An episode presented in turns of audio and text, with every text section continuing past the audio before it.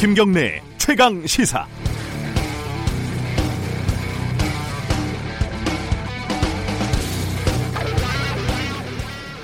이명박 안 찍는 사람은 생명책에서 지워버릴 것이다. 전교조에서 성을 공유하는 사람이 1만 명이다.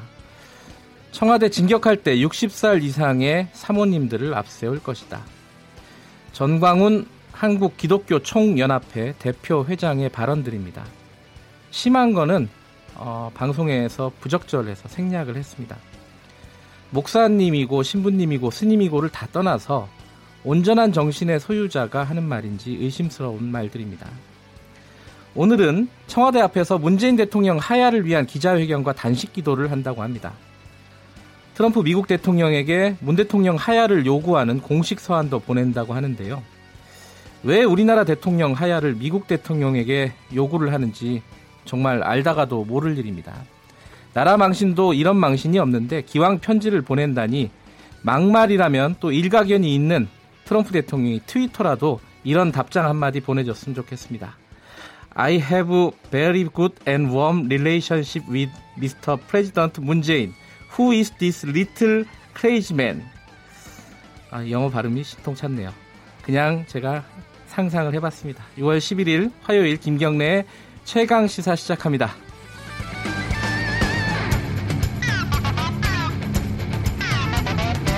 네, 주요 뉴스 브리핑부터 가겠습니다. 고발 뉴스 민동기 기자 오늘도 나와 계십니다. 안녕하세요. 안녕하십니까.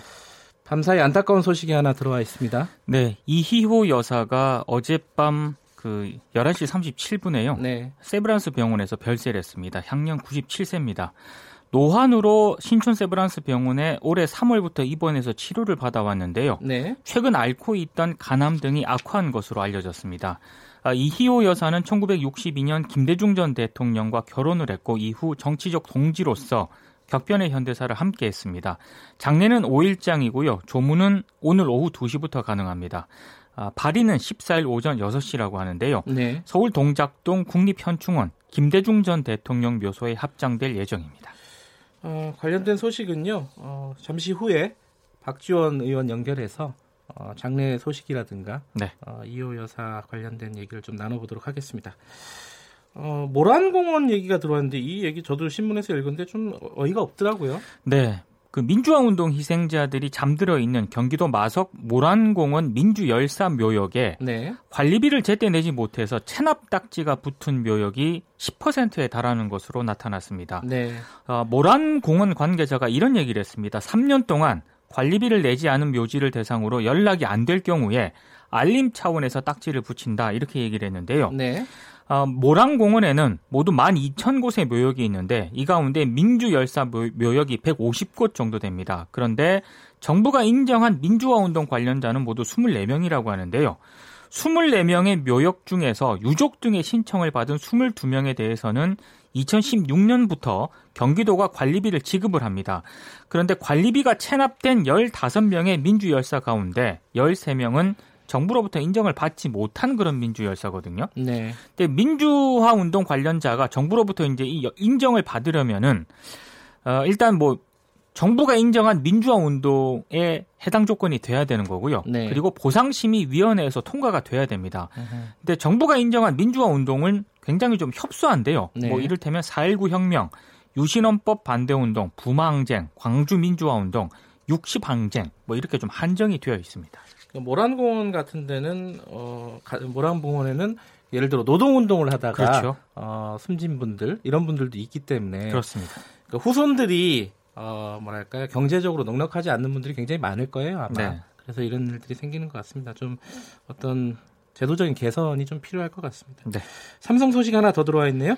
SBS가 보도한 내용인데요. 네. 삼성전자 사업 지원 테스크포스가 삼성 바이오로직스 분식회계 증거 인멸을 결정했다. 이런 의혹이 제기된 날짜가 2018년 5월 5일입니다. 네. 이른바 어린이날 회의인데 이로부터 5일 뒤인 2018년 5월 10일 이재용 삼성전자 부회장 주재로 승지원 회의가 열린 것으로 확인이 음, 됐습니다. 음, 승지원 유명한 데 아닙니까? 이건희 회장의 집무실과 영빈관으로 사용된 그런 곳인데요. 네. 삼성이 그룹 차원의 중요한 의사결정을 논의하는 곳입니다. 검찰이 이 승지원 회의에는 정현호 삼성전자 사업지원 TF 사장을 비롯해서 김태한 삼성바이오 사장 그리고 고한승 삼성바이오 에피스 사장 등 이른바 어린이날 회의 참석자들이 참석을 한 것으로 검찰이 파악을 하고 있습니다. 검찰은 승지원 회의에서 이재용 부회장이 어린이날 회의 결과를 보고받았을 가능성이 있다고 보고 지금 현재 조사 중인데요. SBS가 어제 보도한 내용을 보면은요. 승지원 회의에서 금융감독원의 감리 결과에 대한 대응 방안이라든가 콜 옵션 지분 재매입 방안 등을 삼성 관계자가 이재용 부회장에게 보고를 했고 이 같은 내용을 검찰에 진술한 것으로 알려졌다 이렇게 보도를 음, 했는데요. 네. 삼성전자가 어젯밤 긴급하게 보도 자료를 냈습니다. 당시 회의는 증거인멸이라 증거인멸이나 회계 이슈를 논의한 회의가 전혀 아니었다 이렇게 의혹을 전면 부인을 했습니다. 네. 정현호 사업지원 TF 사장은 오늘 소환될 수도 있다. 뭐 이렇게 보도가 나오고 있더라고요. 오늘 소환될 거라고 보도를 하고 있더라고요. 예, 예. 네. 어, 어린이날 이렇게 일들을 다 열심히 하셨네요.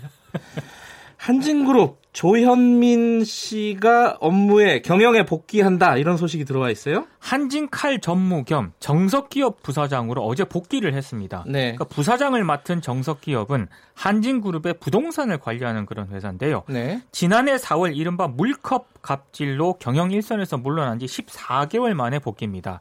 한진그룹에서는 조현민 전무의 경영 복귀에 대해서 형제 간의 화합이다 이렇게 설명을 하고 있습니다만 재계에서는 이런저런 해석이 나오고 있는데요. 뭐 조원태 회장을 견제하기 위한 복귀다. 상속 분쟁과 관련이 있다. 이런저런 해석이 나오고 있습니다. 네. 조원태 회장의 총수 승계를 인정해주는 대신에 조현민 전무가 경영 복귀를 하는 거래가 이루어진 것 아니냐라는 그런 분석까지 나오고 있습니다. 네. 한진그룹 쪽에서는 어, 법적으로는 아무 문제가 없다는 그런 입장을 내놓고 있습니다만 사회적 무리를 빚어서 퇴직한 뒤에 여론이 잠잠해진 틈을 타서 다시 기업에 복귀하는 것 자체가 적절하지 않다 이런 비판이 나오고 있습니다. 생각보다 좀 빨라요. 굉장히 빠르죠. 예. 예. 헝가리 속보 좀 알아보죠. 그 헝가리 부다페스트 다뉴브강에서 침몰한 유람선 허블레아니호가 네. 한국 시간으로 오늘 오후 1시 30분 인양 작업을 시작을 합니다. 그동안 그 와이어를 묶는 작업이 굉장히 좀 어려웠었는데요. 어제 준비 작업이 모두 마무리가 됐습니다. 헝가리 구조 당국하고 우리 측 대원들은 선체가 조타실, 뭐 가판, 선실 등 3단계로 나뉘어서 올라올 때 단계별로 선체를 수색을 해서 실종자를 찾을 그런 예정입니다. 네.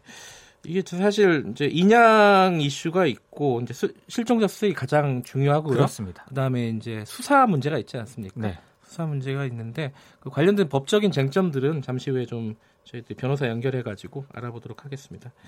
아까 제가 오프닝에서 말씀을 드렸는데 전광훈 목사 이 말에 이제 교단 그러니까 기독교 내부에서도 좀 말들이 많아요, 그죠? 그 한기총 내부에서도 좀 비판 목소리가 나오고 있고요. 예. 어제는 한국 기독교 교회 협의회가 비판 성명문을 냈습니다. 네. 그러니까 극우 이데올로기에 경도된 정광훈 목사의 역사 왜곡과 막말은 반지성적, 반상식적인 발언이자 반평화적, 반기독교적이다라고 비판을 했는데요. 네. 그동안 논평할 가치가 없다고 생각을 해서 이 정광훈 목사 발언에 침묵을 해왔지만 더 이상의 침묵은 책임을 방기하는 일이라는 그런 입장을 내놓았습니다. 네. 저도 논평할 가치가 없다고 생각을 했는데 오늘 또 저기 단식 기도부터 한다 그래가지고 네. 한마디는 좀 해야 될 것 같다 했는데 영어로 해가지고 좀 죄송합니다. 자, 마지막 소식 간단하게 전해주시죠. 유튜브에서 만 14세 미만 미 성년자 있지 않습니까? 네. 이제 혼자서 유튜브 라이브 실시간 방송을 못하게 됐습니다. 유튜브가 아... 공식 블로그를 통해서 보호자를 동반하지 않은 만 14세 미만 미성년자의 실시간 음. 방송을 금지한다고 공지를 했는데요. 네. 이 같은 조치를 왜 내렸냐면 유튜브 영상이 아동 범죄에 악영향을 줄 수 있다. 음. 이런 지적에 따른 조치로 풀이가 되고 있습니다. 알겠습니다. 오늘 소식은 여기까지 듣겠습니다. 고맙습니다. 고맙습니다. 고발 뉴스 민동기 기자였습니다. 김경래 최강 시사 듣고 계신 지금 시각은 7시 34분입니다. 김경래의 최강 시사는 여러분의 참여를 기다립니다. 샵 9730으로 문자 메시지를 보내주세요. 짧은 문자 50원, 긴 문자 100원. 콩으로는 무료로 참여하실 수 있습니다. 네. 지난밤에 김대중 전 대통령의 부인이시자 어, 민주화 운동에 헌신하신 분이죠. 이호 여사께서 별세했습니다. 어, 평소 고인하고 각별한 사이로 알려져 계시죠. 민주평화당 박지원 의원 연결해서 관련 얘기 잠깐 어, 니나마 좀 나눠보겠습니다. 안녕하세요. 네, 안녕하세요. 박지원입니다. 의원님이 그 페이스북에다가 어 사실 조금 위독하셨다가 이호 여사가 조금 회복 중이다 이렇게도 이제 알려주셨었는데 이렇게 또 어, 안타까운 소식을 듣게 됐네요. 어제 상황이 어땠습니까? 아무래도 고령이셨고 네. 어, 약 3개월 이상 네. 입원에 계셔서 어, 노쇠해지신 거죠. 네. 어, 특히 지난 50일 전 김홍일 의원 상중에 굉장히 위기가 있었습니다만은 음. 협상을 피하기 위해서 의료진에서 응급 조치를 해가지고 회복이 되셨어요. 네. 그런데 50여일간 어, 좋았다 나빴다 그냥 그런 상태를 유지하시다가 네. 다행히 김홍일 의원이 국립 5.18 국립묘지로 어, 이장한 그날 밤에 좀 위기가 오셔가지고 네. 저도 목포에서 9일 새벽 3시에 병원에 도착했습니다만은 이틀 만에 소천하셨습니다. 그 박지원 의원께서도 굉장히 각별한 사이시잖아요. 그렇죠. 오랫동안 모셨고. 네. 어, 좀 뭐랄까요. 이렇게 질문하는 게 항상 좀 부담스럽긴 하지만은 어, 마음이 많이 아프시죠? 어, 큰 별이 가셨고 네. 어머님이 가신 것처럼 허전하기만 합니다. 음. 그리고 슬프기보다는 과거의 여러 가지 일들이 회상돼서 어, 잠을 못 이루었습니다. 네.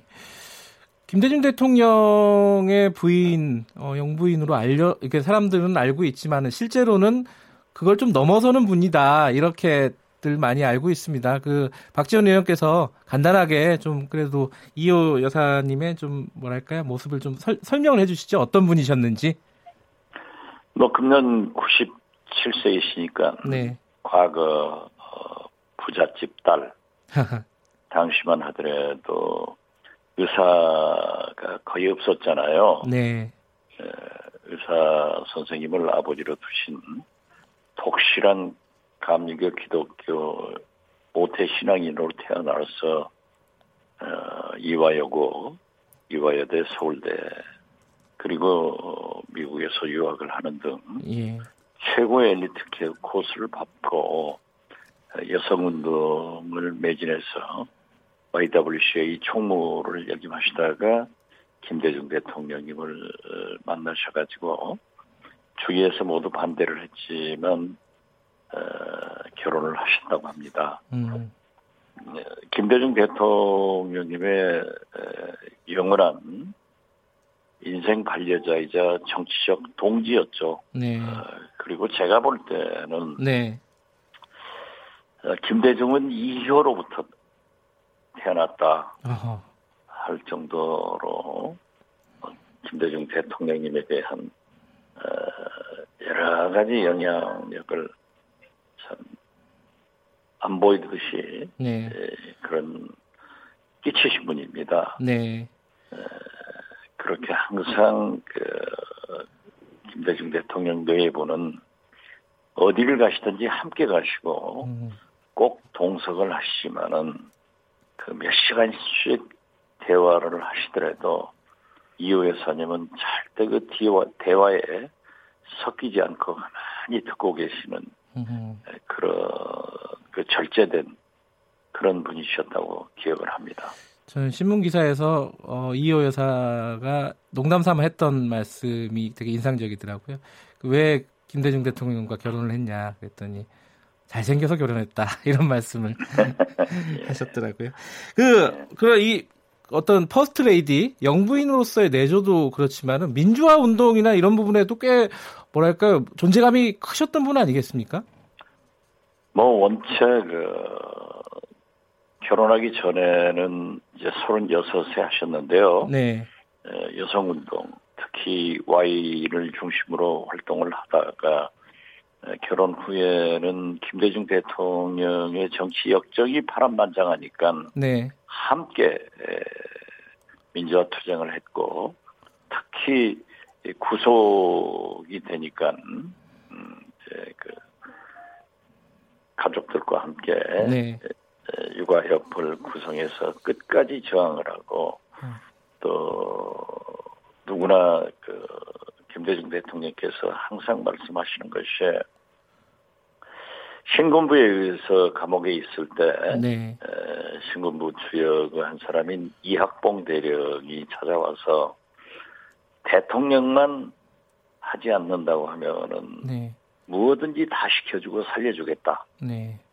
라고 했는데 김대중 대통령께서는 그 살고 싶은 욕망이 있기 때문에 그 유혹에 넘어갈 그런 순간이었다고 합니다. 네. 그런데 그 사이에 그때 에,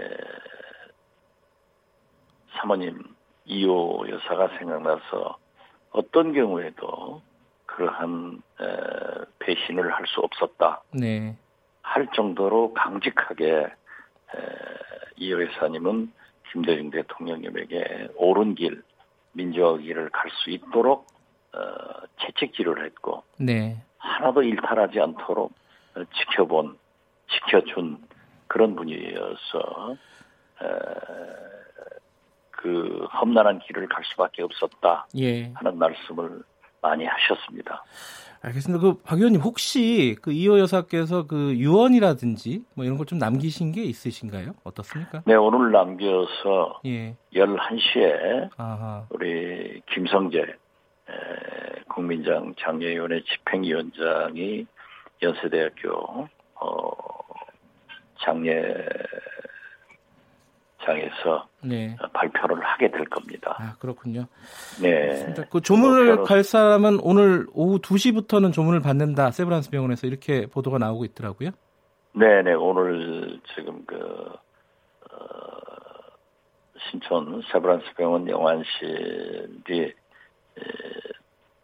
준비가 되려면은 네. 아무래도 오후 2시부터 외부 인사들 조문을 받게 되고 네. 어, 11시에 유언에 대한 구체적 내용은 밝히게 될 겁니다. 알겠습니다. 이게 밤 사이에 굉장히 경황이 없으실 텐데 새벽에 이렇게 연결을 해주셔서 감사드립니다. 예. 예, 박지원 의원이었습니다.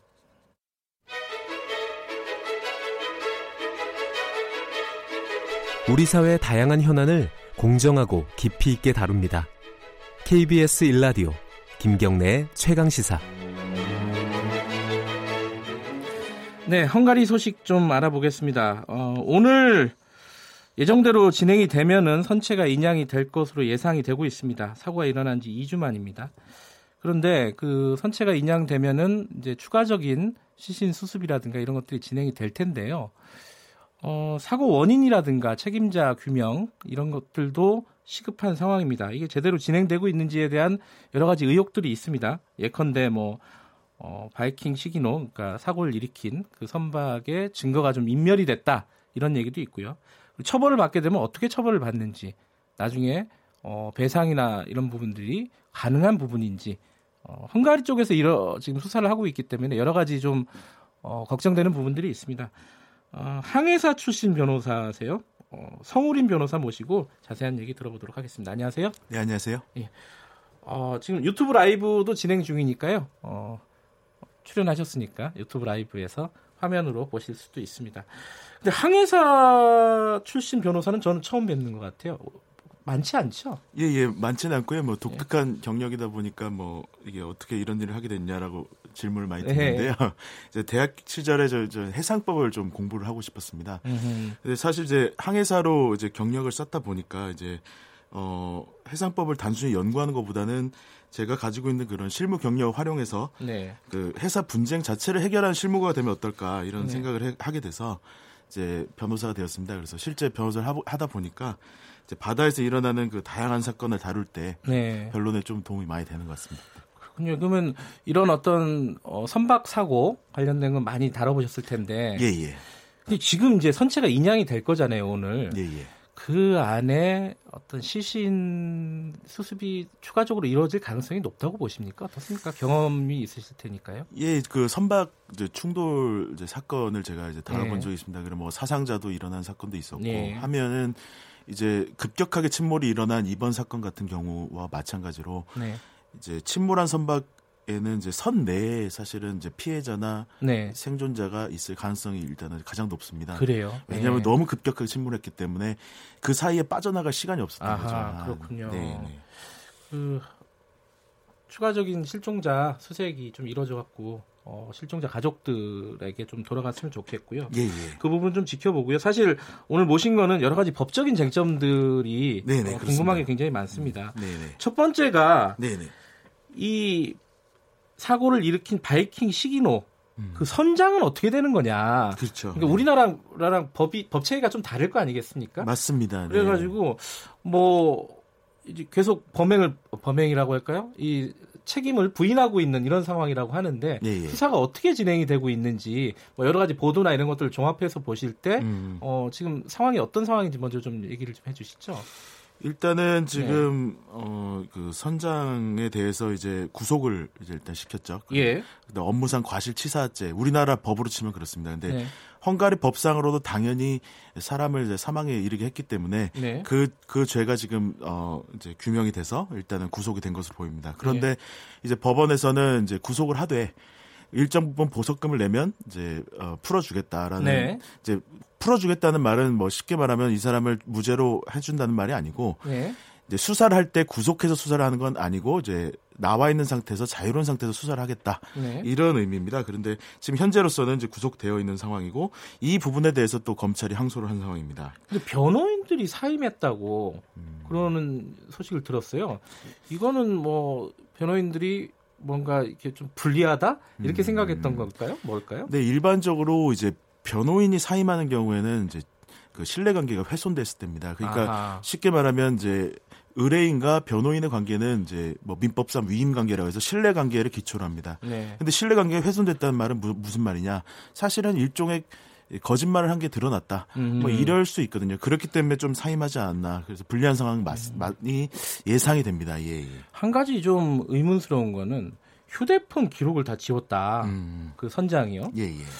뭔가 증거 인멸을 하려는 게 아니었을까. 근데 휴대폰 기록을 왜 지웠을까도 참 의문스럽긴 한데 네, 네. 그러기도 하고요. 그리고 이번 사건이 또 뺑소니 혐의가 좀 있지 않습니까? 예, 맞습니다. 네. 그런 부분들은 어떻게 보십니까? 지금까지 나왔던 어떤 팩트로 보면은 일단은 휴대폰 기록을 이제 삭제한 부분이 네. 상당히 좀 어, 의문스럽죠. 근데 네. 이 부분을 잘 생각해 보면 이제 사고가 났을 당시에 신고를 했는지 아하. 이런 부분들입니다. 그래서 자기가 네. 나중에 이제 추궁을 받겠죠. 당신 그 충돌했을 때 어떻게 인지하고 신고했습니까? 음흠. 이렇게 했을 때 아, 모르겠다. 이렇게 했을 때 그 증거가 안 나오면 이제 자기는 음. 좋겠다고 생각을 한 거죠. 음. 그래서 사실은 뺑소니, 네. 업무상 과실치사 둘 다 증거 인멸의 우려가 있는 겁니다. 그 두 가지 죄다 전부 다. 음. 네.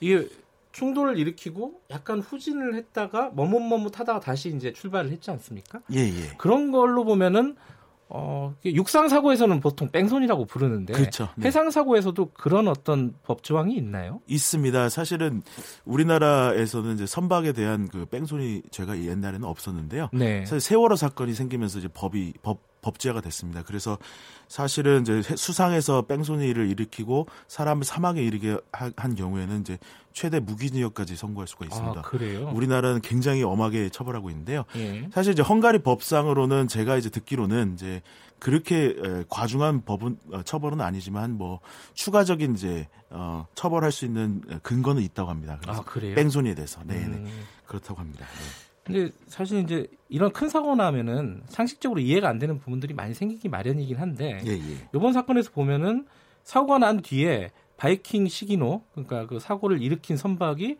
다른 운항을 재개를 했어요. 음, 네네네. 사고 조사가 다 마무리가 안 되는 상황인데요. 네. 그러니까 지금 헝가리에 있다가 배가 독일로 넘어갔다 왔다고 예, 예. 운항을 예, 운행을 계속했다는 거예요. 그쵸. 이게 가능한 거예요 법적으로? 네, 이거를 이제 우리 저기 일반인들 입장에서는 아 어떻게 그 지금 사고 난 배를 어떻게 다시 운항시킬 수 있지 이렇게 생각할 수 있겠지만 예, 예. 이제 제가 생각했을 때 조금 다릅니다. 왜냐하면 이건 증거 조사의 한 형태입니다. 그래서 네. 선박을 어디까지나 이제 어 계속 무제한적으로 사실 억류시킬 수는 없는 거거든요. 그렇죠. 이 사실은 이제 선박회사도 그 선박을 가지고 운항을 해야만 이제, 이제 경제적인 걸 하는데 네. 그러면 헝가리 경찰과 검찰에서는 그럼 도대체 뭘 했냐라고 할 수가 있습니다. 근데 헝가리 경찰이나 검찰에서는 사실은 이제 수, 사고 난 이후에 그 주요 증거들을 다 압수 일종의 이제 수집을 한 거죠. 그래 놓고 이제 아 이제 자기들이 판단했을 때 이 정도면 이제 출항은 된다라고 한 겁니다. 예를 들어서 뭐 도색을 했다. 예. 그다음에 뭐 이런 부분들인데요. 사실 사고 당시에 그 부위 사진을 찍었기 때문에 음흠. 이 증거는 남아 있는 겁니다. 그래서 어 그리고 충돌 당시 뭐 선박 위치 등 이런 기록들이 다 남아 있기 때문에 지금 현재로서는 뭐 고, 그것만 가지고는 뭐 예. 증거면 이렇게 말하기 좀 어려운 속된 말로 하면은 뭐 도색하고 뭐 이런 것들이 대세 큰 지장은 없다. 예, 맞습니다. 예, 예 조사를 하는 데 있어서 그렇습니다. 네. 네. 예. 근데 이후에 그러니까 어제 현재 시각으로 어, 이 시기노를 다시 수사를 아 조사를 했어요. 예, 예. 왜 추가적으로 조사를 하는 거죠? 조사가 끝났는데? 그렇습니다. 지금 사실은 어 수사가 완전 끝난 건 아닙니다. 음흠. 왜냐하면 이제 선장에 대한 진술을 받았지만 추가적인 그 선원들에 대한 수, 진술도 받아야 되고, 네. 그다음 뭐 그 당시 승객들에 대한 조사도 좀 받아야 되지 않습니까? 이제 예. 그런 조사가 있고요. 지금 우리나라 정부가 뭐 같이 참여했다고 하는데 사실 그 부분은 수사는 아니고요. 예. 이제 해양안전심판원이라는 우리나라 저 해양사고 조사 기관이 있습니다. 예. 국제 협약상 이제 그거는 같이 조사를 해야 되기 때문에 그렇게 해서 네. 현장 조사를 같이 한 것으로 보입니다. 지금 이제 그 바이킹 시긴호의 선장도 책임을 물어야겠지만은 예. 우리가 이제 세월호 때 경험을 보면은 그 청해진사도 분명히 책임이 있지 않았습니까? 그렇습니다. 네. 이번에도 이제 이 선박을 어, 운항하고 있는 바이킹사. 네네. 여기에도 책임을 물, 물어야 되는 거 아니겠습니까? 그죠? 그렇습니다. 이제 여기 이제 피해자 분들께서는 향후 이제 민사상 손해배상을 청구하게 될 텐데요. 네. 그럴 때는 당연히 이제 크루즈 선사와 이제 유람선 선사를 상대로 아마 소송을 하게 될 겁니다. 그래서 음. 크루즈 선사도 역시 민사상 책임이 있죠. 네. 음. 그리고 민사상 책임뿐만 아니라 예컨대 뭐 관리 소홀이라든가 음. 이런 부분들이 드러난다면 책임을 물어야 되는 거 아닐까요? 이 부분은 조금 어, 헝가리 법을 봐야 되겠는데요. 아하. 그 헝가리 과연 그 헝가리 이 선사 네. 선사의 그 선장 고용한 선장의 형사상 책임을 과연 법인까지 물을 수 있냐 이런 건 이제 양벌 규정이라고 하는데 네. 헝가리 법에 나와 있어야만 좀 처벌이 가능해서 아. 네, 뭐 쉽지는 않을 것으로 보입니다. 네. 예, 헝가리 법을 살펴봐야지 결론을. 내릴 수가 있겠다. 예, 예. 근데 이런 얘기가 있어요. 이 그 선박 회사가 그러니까 바이킹 크루즈가 이 정, 헝가리 정부와 사업 파트너다. 음. 그래서 헝가리 측에서 수사나 이런 부분에서 좀 소, 소극적일 수 있지 않느냐. 이건 뭐 약간 추정에 가까운 얘기긴 한데 음. 이런 부분들은 어떻게 보십니까? 일단은 사실관계 파악이 제일 중요하지 않나. 이제 언론에서 헝가리 언론에서 나온 내용이기 때문에 네. 정말로 헝가리 정부의 사업 파트너라고 한다면 지분이 있다는 말인데 네. 지분이 있다가 하면 향후 이제 민사상 손해배상 청, 그 책임을 질때 네. 이제 뭐 국, 국부가 유출될 수 있겠, 있겠죠. 헝가리 입장에서는 그런 네. 부분에서 뭐 소극적으로 할 수도 있는데 이 부분은 좀 사실관계 파악이 더 중요하지 않나 일단은. 네. 근데 이게 헝가리에서 이제 형사적으로는 네. 수사를 하고 뭐 기소를 하고 하겠죠. 진행이 될 텐데 어쨌든 유족들은 이제 실종자 수습이 마무리가 되면은 귀국을 할 거 아니겠습니까? 예, 예. 그럼 이후에 헝가리 진짜 멀잖아요. 맞습니다. 이, 이 소송이나 이런 부분들이 어, 원활하게 진행이 될 수 있을까 이런 부분들도 참 걱정이에요. 음. 사실은 이 사건은 이제 헝가리에서 발생을 했기 때문에 네. 그 불법 이제 행위를 한 곳은 헝가리. 네. 그렇기 때문에 불법 행위를 했던 그 헝가리 법원이 재판 관할을 갖고요. 네. 헝가리 법이 적용이 됩니다. 중거법도요. 네. 그러니까 우리나라 정부는 사실은 이제 헝가리가 하는 그 책임 소재 규명이라든지 책임자 처벌을 한다든지 이런 형사 공조에 형사 공조 정도만 그칠 뿐입니다. 네. 그러니까 우리나라 정부가 나서서 사실 할 수는 없다는 겁니다. 그래서 아하. 그래서 사실은 뭐 어려움이 있죠. 네. 아, 그러면 개인적으로 그러니까 뭐 유족들이나 피해자들 같은 경우는 개인적으로 뭔가를 할 수밖에 없는 상황인 건가요? 그렇습니다. 이제 어, 어 이제 우리나라에 있는 그 피해자 가족분들께서는 이제 네. 사실은 이제 그 헝가리 법원에 그 선박 회사를 상대로 이제 민사상 손해배상을 청구할 수밖에 없는데요. 네. 그렇게 되면 사실은 개인적으로 헝가리 변호사를 음. 선임한다든지 이런 절차를 통해서 진행을 해야 됩니다.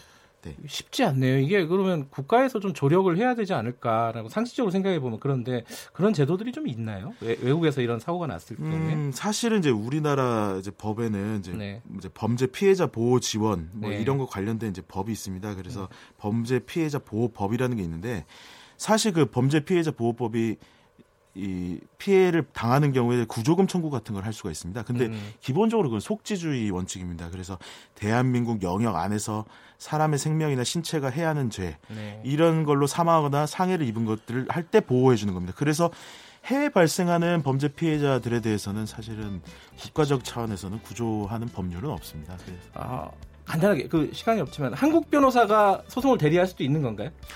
한국 변호사는 말 그대로 이제 헝가리 법원에서는 이제 주된 역할을 당연히 못 하고요. 아 그래요? 네, 허, 한국 법원이 헝가리 예, 뭐 현지 로펌을 뭐 이렇게 하든지 그렇게 해야 될 것 같습니다. 예, 네, 네. 예, 뭐 시간 관계상 빨리 마무리해야겠는데 앞 상황이 길어질 것 같아요. 예, 고맙습니다. 네, 감사합니다. 성우린 변호사였고요. 1분 여기까지 하겠습니다. 잠시 후 2부에서 뵙겠습니다.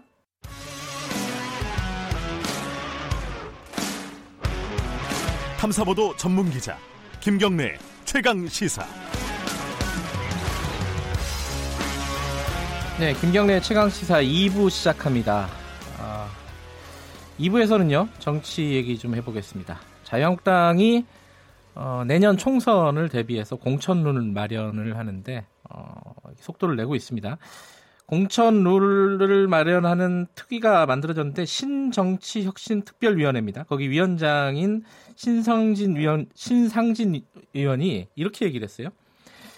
자유한국당의 20대 공천은 막장 공천이었다. 그래서 21대 공천은 국민과 함께하는 공, 공감의 공천이 돼야 한다. 이렇게 얘기를 했는데 이게 좀 파문을 일으키고 있습니다. 아, 공천 룰이 어떻게 지금 마련되고 있는지 얘기를 직접 들어보겠습니다. 신, 신상진 의원 연결되어 있습니다. 안녕하세요. 예, 안녕하세요. 신상진입니다. 일요일 날 뭐 마라톤 토론 막 이런 기사가 많이 떴더라고요. 그게 이제 예. 공천 룰에 관한 어떤 논의가 그렇게 길어진 거였죠? 예, 예, 그렇습니다. 예, 뭐 밤늦게 끝났습니다. 큰 룰, 큰 틀은 정해졌다고 보면 되나요? 어떻습니까? 예, 뭐 저희가 몇 차례 이제 회의를 하면서 네. 우리가 이제 기본 뭐 목표는 이제 저희가 이제 내년 21대 총선에서 승리하는 공천을 하자. 네. 예, 그러기 위해서는 과거에 그 어, 어떤 룰이 있어도 룰을 지키지 않았고 네. 이런 어, 소수의 어떤 그 권력자들의 어떤 전행 같은 것을 막을 수 있는 시스템 공천을 네. 투명하고 공정하게 민주적으로 하자. 네. 네, 그런 목표를 가지고 큰 틀에서 네. 좀 정리를 해나가고 있습니다. 그 20대 공천, 그러니까 지금 국회 네. 공천이 막장 공천이었다 이렇게 말씀을 하셨어요. 예. 이게 구체적으로는 어떤 뜻이에요? 어, 그 당시에 뭐 이제 뭐 진박감별산이 뭐 이렇게 얘기들이 언론 보도에도 많이 됐지 않습니까? 네네. 그래서 이제 그래서 경쟁력 있는 어, 그런 후보들이 어, 경선조차도 못 치르고 그냥 어, 어떤 실세의 그뭐 어, 친소 관계로 해서 많이들 이렇게 시스템에 의한 룰에 의한 공천이 안 됐죠. 네. 그래서 당시에 저희가 한 뭐 180석도 바라보는 그런 어, 전망이었는데 결과적으로는 뭐 120여 석에 끝나는 네. 그런 결과를 이제 초래하게 됐죠. 그래서 음, 상당히 국민들께서도 그 당시에 뭐 옥새 파동이라든가 아, 여러 예. 가지 그 좋지 않은 그 공당으로서 민주정당으로서의 그런 모습을 보여주지 못한 그런 것을 좀 바로잡아야 된다는 생각에서 이번엔 좀 잘 해보려고 합니다.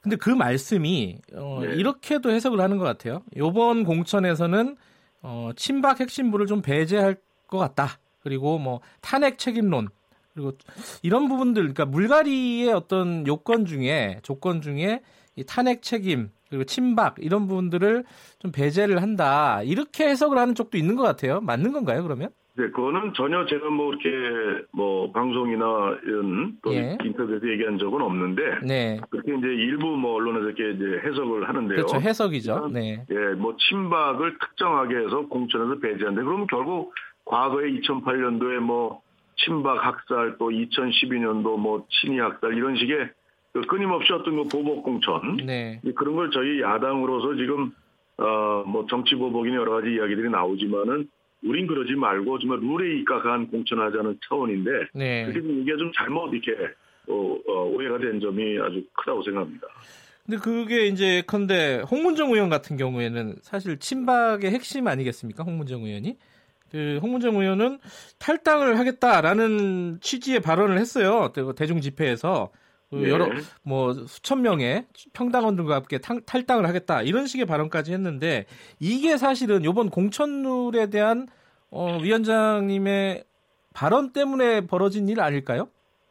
글쎄요, 뭐 그분하고 제가 그 이후로 얘기를 못 해봤는데, 네. 어 글쎄 뭐 아마 뭐 일부 좀 뭐 매체에서, 네. 어 제가 이제 뭐 현역 물갈이 폭이 크지 않겠냐, 네. 아 그런 이제 또 국민들께서 그렇게 많이들 생각하시는 그런 분위기 속에서 제가 어 공천 어, 내가 어떤 그 현역 의원들이 사실 누구도 책임이 자유롭지 않습니다. 지금 우리 20대 국회에서 자유한국당 국회의원들이 여러 가지 어려움을 겪은 마당에 네. 그런 그 모두가 참 잘못이 크고 작고 있는데 네. 근데 어 그런 상태에서 이게 뭐 짐짓 이렇게 뭐어뭐 어, 뭐 어떤 주관적인 해석으로 해서 어떤 이런 좀 뭐 탈당이라든가 네. 이런 표현은 좀 어, 그분 생각 잘 모르겠어요. 우선 첫째 그리고 네. 어 사선 중진으로 우리 당을 당에 많은 그 오랫동안 계신 분인데 어, 뭐 이렇게 탈당 이런 거는 진위가 좀 아니지 않을까 음흠. 이렇게 생각을 하고 있습니다만은 뭐 한번 진위를 봐야죠. 네. 조금 이제 뭐 섣부른 해석일 수도 있지만은 어, 신, 친박 신당 창당 뭐 이게 박지원 의원은 이렇게 얘기를 했습니다. 어, 이게 홍문정 의원의 탈당 시사가 친박 신당을 만드는 어떤 신호탄이다. 이렇게 얘기를 했는데 이건 어떻게 보십니까 이거는? 글쎄요, 우리 뭐 보수 우파 지지층이나 뭐 그런 네. 정치인들은 그렇게 되기를 진정 원치 않겠죠. 우리가 지금 크게 화두로 걸고 있는 게 네. 이제 보수의 이제 우파의 대통합, 네. 이제 갈갈이 찢어진 이런 부분들을 이제 통합하는 게 큰 이제 과제인데, 네. 어 저희 당을 좀 어, 좀 잘 안 됐으면 하는 뭐 생각이 있는 반대 진영에 예. 이런 분들이 친박 신당이 좀 됐으면 좋겠다. 음. 라고 희망적인 이야기인지는 모르겠습니다만은, 네. 어, 뭐 저희가 이렇게 통합을 추구하는 마당에 네. 뭐 신박 신박 신당이 이런 거는 과거 프레임으로 과거의 어떤 모습을 어, 다시 떠올리게 하는 좀 어, 좀 저희가 바라는 방향이 아닌 얘기고 저희 는 네. 그것을 막기 위해서 네. 또 어, 대통합을 아주 저희가 어, 착착 좀 진행을 하는 그런 물밑 여러 가지 작업들이 있는 것으로 알고 있습니다. 그래도 이제 일정 부분 물갈이는 불가피하지 않겠습니까? 그죠? 아무래도 뭐 저희가 네. 뭐 과거 17, 18, 19, 예. 20대 공천에서 보면 대개 한 30%에서 한 40, 한 5%, 6%까지는 어, 현역 의원들이 물갈이가 그러잖아도 됐었어요, 쭉. 예. 그래서 이제 결국은 그런 이제 또 민주당도 결국 뭐 그 유사하게 서로 이렇게 되어 왔는데 네. 이제 어, 더러서는 이제 우리 자유한국당이 20대 이 회기 20대 때 여러 가지 참 힘든 상황들을 초래한 데 대해서 네. 우리 그 현역 의원들의 책임이 하여튼 아까도 말씀드렸지만 크든 예. 작든 예. 참 자유로운 책임에 자유로운 사람이 없다. 네. 그런 만큼 이제 그런 부분에 대한 것을 감안했을 때는 네. 아무래도 국민의 그 공감 공천이 되려면 어, 물갈이 폭이 좀 더 과거보단 크지 않겠는가 예. 이렇게 이제 생각을 하고 있습니다. 이거는 유권자들에 따라서 이제 시각은 좀 다르겠지만은 네. 아, 이제 위원장님께서 얘기한 부분도 있고 막장 공천이라는 부분에 대해서 그러면 20대 공천 파동 그리고 뭐 탄핵 책임론 이게 물갈이의 어떤 하나의 기준은 될 수 있다 이렇게 볼 수도 있는 거 아닌가요? 그렇죠. 저희가 그 뭐 개인적인 정치적인 여러 가지 뭐 어, 취향에 따라서 또 네. 조건에 따라서들 그런 입장들을 각 개개인 국회의원들이 가질 수는 있는데 네. 근데 실제 이것을 공천 룰에 네. 어, 시스템에 이걸 어, 어, 만들어서 넣기가 예. 사실은 이거는 계량화되거나 수치화되거나 이렇게 어, 정확한 어떤 경계선을 가지고 할 수 있는 게 쉽지 않기 때문에 네. 이런 것은 정치적 판단이 필요한 부분이라 그렇죠. 네, 그런 것들은 좀 당내 또 여러 가지 그 의견 수렴과 또 당원들 또 어, 국민 여론 이거 모든 걸 다 봐야 서 처리돼야 될 문제라고 봅니다. 아하. 이건 어떤 아까 말씀하신 개량화하고 이렇게 시스템 공천뿐만 아니라 정치적인 어떤 어, 협의도 필요하다 이런 말씀이신 거네요. 그런 영역에서 판단할 문제라고 생각해서 네. 어, 저희 그 이번 그 공천 룰을 만드는 우리 혁신위에서는 네. 어, 그것을 이렇게 뭐 어, 어떤 그 기준으로 해서 이렇게 좀 거칠게 예. 어, 그렇게 마련할 수는 없다고 생각합니다. 예. 근데 일부 의원들은요 네. 이런 말도 합니다. 공천의 기준은 사실상 가장 중요한 건 승리 아니냐. 네. 근데 이게 지금 과거에 이제 공천 파동이라든가 이런 얘기를 다시 꺼내는 걸 보면은 이건 탁상 공론 아니냐, 과거 프레임 아니냐 이렇게 반발하는 쪽도 있는 것 같습니다. 예, 저희가 뭐, 어, 자유한국당이 지금 지지율도 낮고, 네. 또 내년 총선의 전망이 뭐 밝다고 볼 수 없는 처지에서, 네. 어, 저희 중요한 거는 저희 자유한국당이 하여튼 인적 쇄신을 포함해서 또 당의 어떤 여러 가지 예, 측면을 하여튼 혁신하고 바꿔야 된다는 게 뭐 저희 어, 황교안 대표서부터 모든 우리 책임 정치인들의 생각입니다. 그래서 네.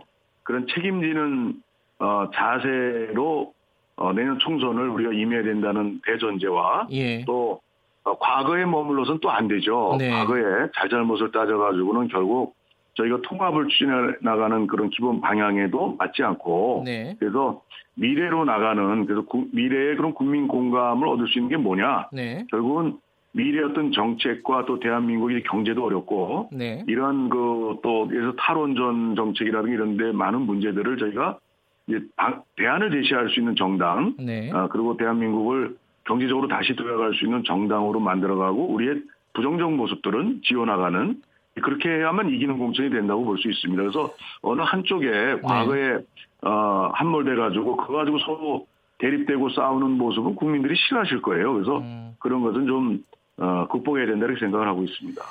그 지난해 말에요 자유한국당에서 예. 조직 강화 특위, 조강 특위라고 많이 불렀죠. 거기서 예. 어, 인적 쇄신 결과를 내놨습니다. 21명을 물갈이하자. 거기에는 예. 최경환 의원, 김무성 의원 등등이 포함되어 있습니다. 이게 반영이 되는 겁니까 이번 공천에? 제가 그 비대위는 전혀 관계가 없어서 네. 그 기준을 잘 모르겠어요. 음흠. 인적 쇄신 21명인데, 네. 근데 그 지역은 이제 지금 당협위원장도 공석으로 돼 있, 는 걸로 알고 있습니다. 근데 네.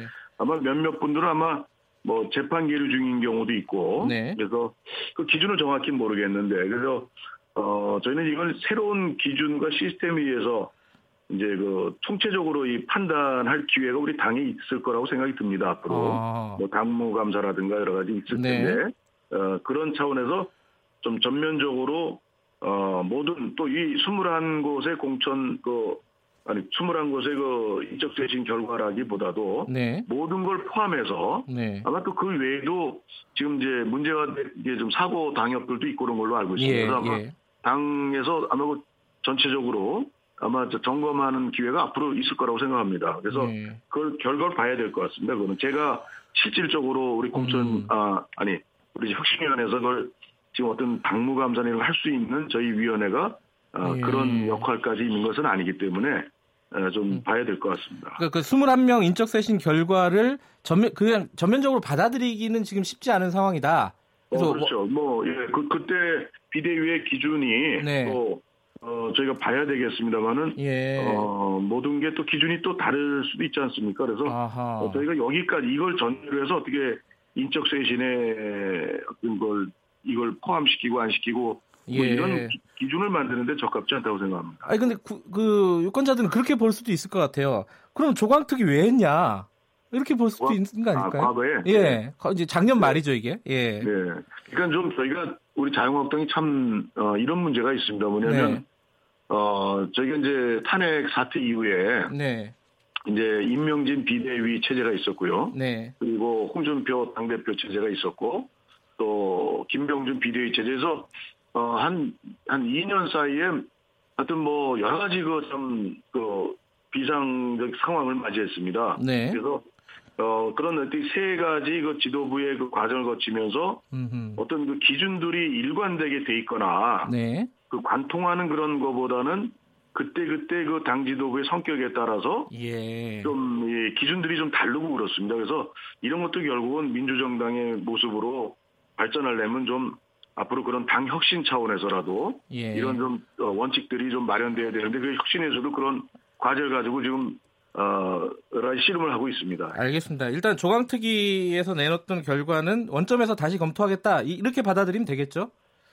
예, 뭐, 그 포함해서 전체적으로 네. 하여튼 새롭게 봐야 된다고 생각합니다. 알겠습니다. 그리고 궁금한 게 최근에 네. 이제 막말 논란들이 좀 있습니다. 네.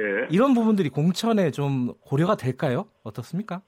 글쎄요, 저희가 결국은 이기는 공천이 돼서 21대 총선 승리를 하려면 네.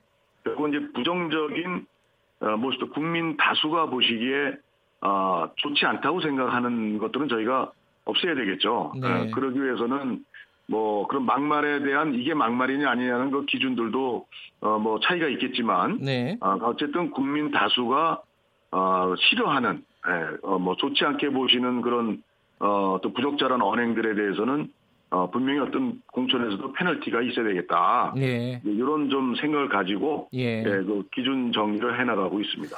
마지막으로 하나만 더 여쭤보면요. 예. 그 지금 위원장께서 계신 곳이 신정치 혁신 특별위원회 아닙니까, 그죠? 예, 예, 예. 거기 위원으로 김세희 전 MBC 기자가 지금 선임이 됐습니다. 근데 예. 김세희 전 기자는 MBC에서 그 인터뷰 조작했던 걸로 지금 파문이 많이 논란을 많이 일으켰던 기자예요. 네. 이게 합당한 인사인지 이 부분에 대한 말들이 많은 것 같습니다. 위원장께서는 어떻게 보세요? 글쎄, 그저 김세희 그 분을 저는 한 달 전에 네. 한달 반 전쯤에 그 저희가 이제 어떤 그 간담회에서 네. 이제 보고 우리 정당이 우리 한국당이 추구하는 바가 이제 좀 이 대국민 소통 채널, 그 유튜브라든가 예. 여러 가지 매체를 우리가 이제 앞으로 개발해서 국민과 소통을 잘하자. 예. 이런 이제 주제의 그 간담회 초청이 됐어요. 저희가 어떤 예. 에서 그래서 거기서 이제 보니까 여러 가지 그 분야에 대한 아이디어나 뭐 생각이 또 예. 어, 반짝반짝한 아이디어가 있고 그래서 예. 어 제가 어 같이 좀 해서 우리 그 혁신이 들어와서 좀 음. 그런 좀 부분에 대한 기여를 좀 해달라. 네. 요청을 해서 본인 이제 동의하에 그분이 또 한 달간 미국을 갔다 오셨어요. 그래서 네. 어 요번 일요일 그저께 처음 이제 회의에 참석을 했는데 네. 어 사실 뭐 제가 이제 그 23명의 저희 위원들이 예, 예. 23명의 위원 중에 8분이 국회의원이고 나머지 예. 어 이제 외부 인사들인데 그 저희가 여러 가지 뭐 각자의 의견들을 조금씩 뭐 이 23분이 만나서 의논하려면 한 사람당 발언이 그렇게 많지는 않아요. 그래서 네. 저도 이랬는데 뭐 전혀 무슨 뭐 문제를 못 느끼고 여러 가지 뭐 좋은 아이디어 있고 그랬는데 뭐 아마 그, 그 글쎄요 뭐 그분이 뭐 했다는 그 무슨 뭐 좀 아까 말씀하신 인터뷰 뭐 조작이요? 인터뷰 예. 조작 뭐 그런 예. 거는 전혀 뭐 저는 알 수도 없었고 또 뭐 그것이 이렇게 사회적으로 크게 문제가 됐던 것보다는 아마 그, 그 언론에 종사하시는 분들 그 기자분들이나 이런 쪽에서 문제가 됐던 것 같은데 정확히 뭐 저에서 뭐 23명 중에 한 분이 좋은 아이디어를 네, 저희가 또 이제 공천 아니죠 이 혁신위원회가 네. 이제 거의 이제 이렇게 정리를 공천 룰을 정리하고 하면은 아마 대략적으로 조만간 이제 정리를 해, 어, 하려고 그러니까, 합니다. 그래서 자유한국당이 그러니까 새로운 네. 모습으로 탈바꿈하려는 상황인데 이 들어가 있는 위원 중에 한 명이 어, 이 어떤 직업 윤리라든가 도덕적인 어떤 윤리가 희박한 사람이다라는 평가를 받는다면은 밖에서 보기에도 조금 어, 세강력을 삐고 볼 수도 있지 않을까라는 걱정이 들어서 좀 질문을 네, 드린 겁니다. 그 부분은 제가 어, 몰랐던 부분이라 네. 한번 좀 실제 어떤 일이 네. 있는지 잘좀 살펴보도록 하겠습니다. 알겠습니다. 오늘 말씀 감사합니다. 네, 수고하셨습니다. 자유한국당 신정치 혁신특별위원회 신상진 의원, 위원장이었습니다.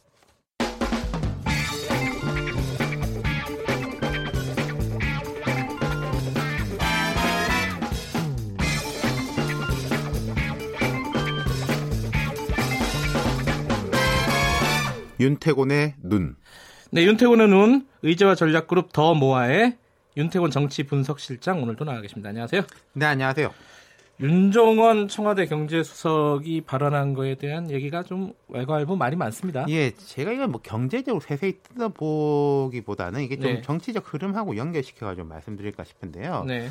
지난 주말에 이야기를 했어요. 좀 자세하게 말을 했는데 연초에 1, 4분기 생각했던 것보다 대외 여건의 불확실성이 커졌다.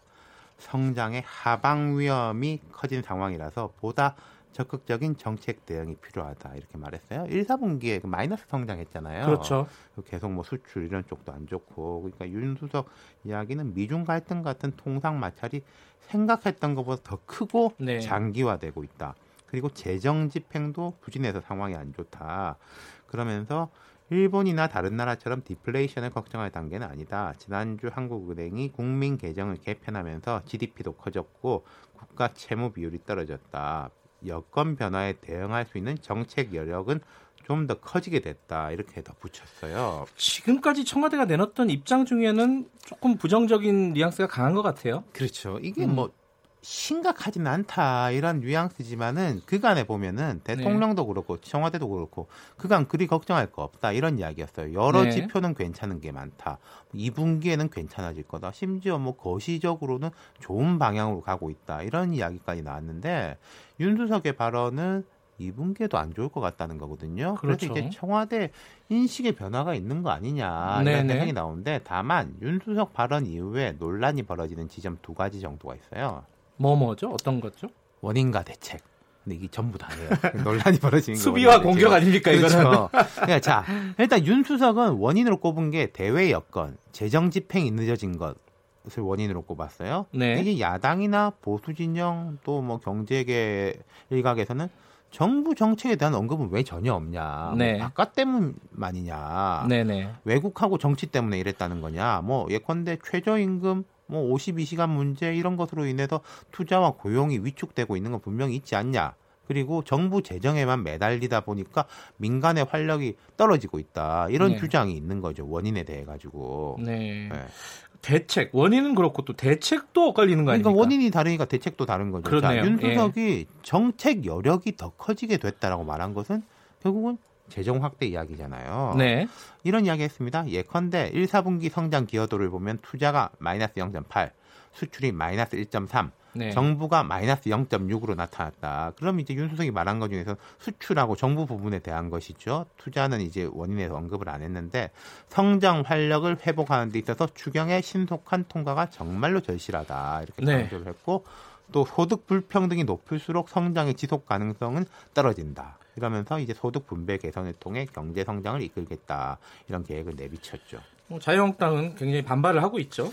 그렇죠. 황교안 대표가 가장 앞장서서 반박을 하던데 네. 어제 이런 말을 했습니다. 지금 우리 경제가 위기에 빠진 이유는 이 정부의 좌파 경제 폭정 말고는 달리 설명할 방법이 없다. 음. 그동안 야당과 언론이 수없이 경제 위기를 경고했는데 그때마다 오히려 위기를 부추긴다고 공격하지 않았냐. 네. 그러면서 결국 추경 내놓으라는 얘기를 하려고 위기를 인정한 모양인데 그런 추경이라면 그나마 제대로 짜와야 한다.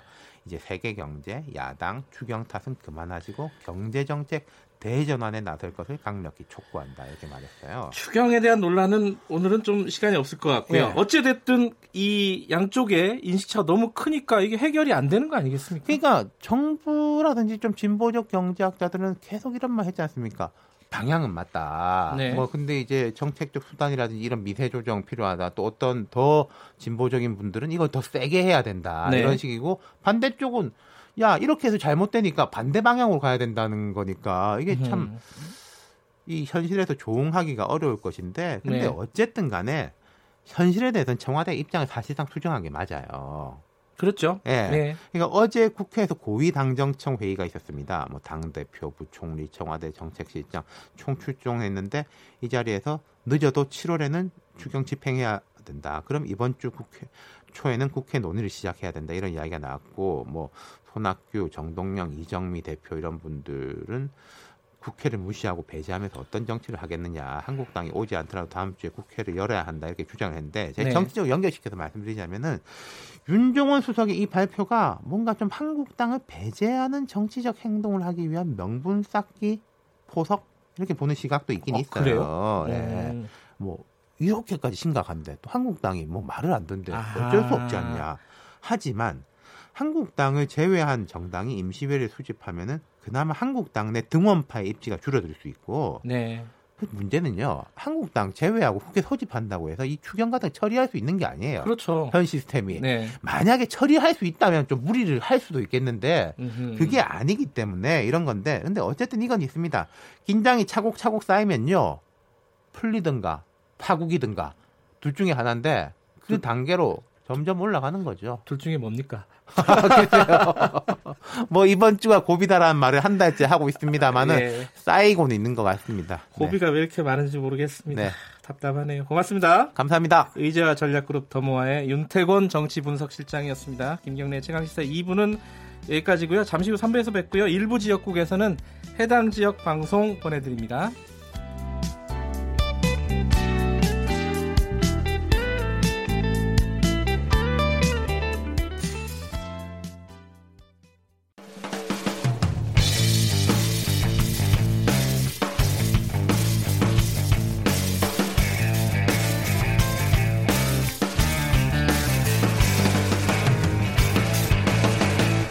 김경래의 최강 시사.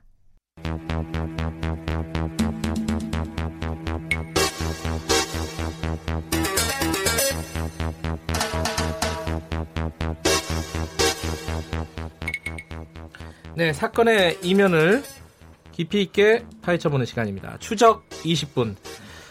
오늘도 박지훈 변호사님 그리고 장용진 아주경제 기자님 함께하십니다. 안녕하세요. 안녕하세요. 네, 어 이게 어, 제 MBC에서 스페셜로 방송이 돼가지고 네. 화제가 되고 있 네. 되고 있는 소식입니다. 그 전부터 기사는 조금씩 조금씩, 조금씩 나왔었죠. 네. 예. 어, 유진박 어, 아마 좀 나이가 어린 분들은 젊은 분들은 네. 모르실 수 있어요. 저희 또래는 뭐 엄청 유명했던 서태지급이었죠. 서태지급이었어요. 하기사 요새는 서태지가 누군지도 모르긴 합지다만 근데 그냥 나훈아급으로 어쨌든 어 한동안 이제 활동이 없는 뮤지션이었기 때문에 네. 아마 모르는 분들도 꽤 있을 겁니다. 어쨌든 야 유진박 사건에 대해서 오늘 좀 전반적으로 좀 들어보려고 하는데요. 이거를 먼저 좀 정리를 하긴 해야 될 것 같아요. 그 네. 장 기자님이 먼저 좀 정리를 해주시죠. 지금 확인된 거로는 이 유진박이 6억 원대 사기를 당했다라는 겁니다. 6억 원대 보면은 자신이 잠깐만요. 유진박이 누군지. 예, 유진박은 예, 아, 예. 천재 바이올리니스트로 예. 큰 인기를 누렸던 사람인데요. 요즘식으로 말하자면 거의 어, 거의 뭐 엑소급이었다. 이렇게 예. 보시면 될 것 같아요. 90년대 정도죠. 90년대 엑소였다고 예. 보시면 될 것 같은데요. 그래서 김대중 전 대통령의 취임식이라든지 한때 아. 또 마이클 잭슨과 함께 그 공연을 같이 하기도 하고 아하. 마이클 잭슨이 국내 내한 공연을 왔을 때 유진박을 특별하게 초청을 해서 같이 아하. 공연하게 했다고 했다고 합니다. 음악적으로도 굉장히 인정을 받았던 사람이군요. 그렇죠. 예. 그래서 혹시 이분도 아실지 모르겠습니다만 바, 바네사 메이라고 유명한 예, 예. 전자 바이올리니스트가 있는데 바네사 메이보다도 훨씬 더 뛰어난 능력 그 음악적으로 훌륭한 분 뛰어나다 이런 평가를 받았던 사람인데요. 네. 자, 국내에는 93년에 데뷔를 했고 음흠. 그 2000년대가 되기 전까지만 해도 상당히 많은 인기를 끌었었습니다. 그리고 네. 우리나라에서는 이제 그 소위 퓨전 음악 그러니까 음흠. 대중음악인과 동시에 그다음에 이제 클래식을 클래식. 예. 접합한 그런 새로운 분야가 돼 가지고 네. 인기를 많이 끌었고 관심도 많이 받았었는데 네. 이분이 뭐 그동안 여러 차례 안 좋았었어요. 그래서 매니저한테 뭐 학대를 당했다, 감금을 당했다, 뭐 폭행을 당했다 이런 일이 있었는데 그래서 매니저가 몇 번 바뀌었어요. 아하. 그래서 이번에 또 새로운 매니저가 이제 얼마 전부터 있었는데 그 새로운 매니저한테 또 사기를 당했다는 것이 이번 어 지금, 사건의 주 내용입니다. 한 번 더 사기를 당했다. 예, 지금 이번이 되면 거의 한 네 번째 사기 정도 되는 것 그 같은데. 그 이제 매니저가 예, 박 변호사님 원래 1990년대 전성기를 이끌었던 매니저입니다. 첫 번째 첫 번째 매니저고요. 아, 유진박이 국내에 데뷔를 하면서 예. 만났던 첫 번째, 첫 번째 매니저. 매니저. 어쩌면 유진박을 만들어 줬던 매니저라고 네. 봐도 과언이 아닌 음. 사람인데 그 이후에 매니저가 바뀌다가 2016년에 새롭게 다시 복귀를 했고 유진박을 자기가 돕겠다라고 하고 음. 유진박 입장에서도 참 이 매니저 참 고맙고 자신은 네. 이 사람밖에 없다라고 했는데 좀 안타깝게도 또 충격적이게도 이 매니저가 유진박 씨한테 지금 사기를 또 횡령을 했던 좀 그런 상황인 것입니다. 뭐 편의상 어, 그 매니저를 A 매니저라고 네, 부른다면요. 네. 어, 첫 번째 뭐 뭐랄까 유진박 씨가 여러 가지 고초를 겪었던 거는 이 매니저하고는 관계가 없는 거죠. 그렇죠. 그때 우리 봤을 겁니다. 곱창집에서 전자 바이올린을 연주를 했어요. 아, 유진박 씨가요? 예, 좀안 음. 어울리나요, 그게? 뭐, 아, 안 어울릴 수도 있잖아요. 아무래도 좀 그렇죠. 이 규모가 예. 굉장히 작은 그쵸. 공연장인 거죠, 말하자면. 천하의 유진박이 예. 곱창집에서 전자 바이올린을 연주했다. 그 충격을 그때 많이 받았는데, 그거를 계약하고 유도했던 매니저가 있었습니다. 아하. 그 다른 사람이죠? 그렇죠. 예. 전 매니저인데 노예 계약을 했다. 또 유진박을 감금했다. 폭행을 했다. 그래서 언론에 한 보도가 된 적이 있는데 그 사건은 뭐 증거 같은 게 좀 부족해서 결국은 무혐의 종결됐 어 그래요? 예. 처벌을 안 받았어요? 안 받았습니다. 이게 어허. 이거 좀 이제 다시 좀 구분을 음. 자세히 말씀을 드려야 될 것 같은데, 네. 그러니까 이 젊은 분들 이해를 돕기 그렇죠. 위해서 BTS가 곱창집에서 공연을 했다 생각하시면 됩니다. 그래서 생각하면 예. 됩니다. 예. 그러니까 아. 저 이제 이 이제 매니저한테 사기를 당한 게 여러 번 있는데 네. 2000년대 초반에 그 이모 씨라는 매니저와 처음에 계약을 해요. 그래서 네. 2009년까지 계속 활동을 같이 하는데 이 매니저한테 학대를 당하고 감금 당하고 폭행 당한 상태에서 거의 개런티도 받지 못하고 공연을 하러 다녔다는 게 그 음. 2009년에 한번 보도가 된 적이 있었고요. 그래서 네. 그 뒤에 새로운 매니저가 들어왔는데